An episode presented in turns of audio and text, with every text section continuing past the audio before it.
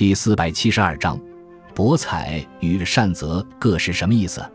博采与善则是指在撰写史书的过程中对文献资料进行处理的两个基本的方面。博采说的是搜集资料要广泛，善则说的是选用资料要审慎。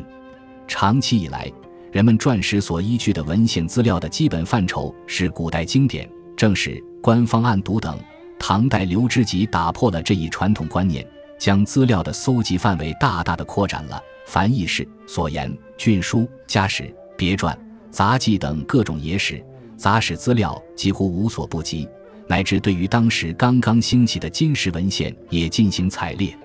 有了博采的基础，善则就是关键的一步。因为广泛搜罗来的资料相当驳杂，质量优劣不一，真伪异相混淆，这就需要非常精湛的甄选功夫，才可以令这些资料最佳的为己所用，同时在最大程度上免除资料过于繁杂的负面影响。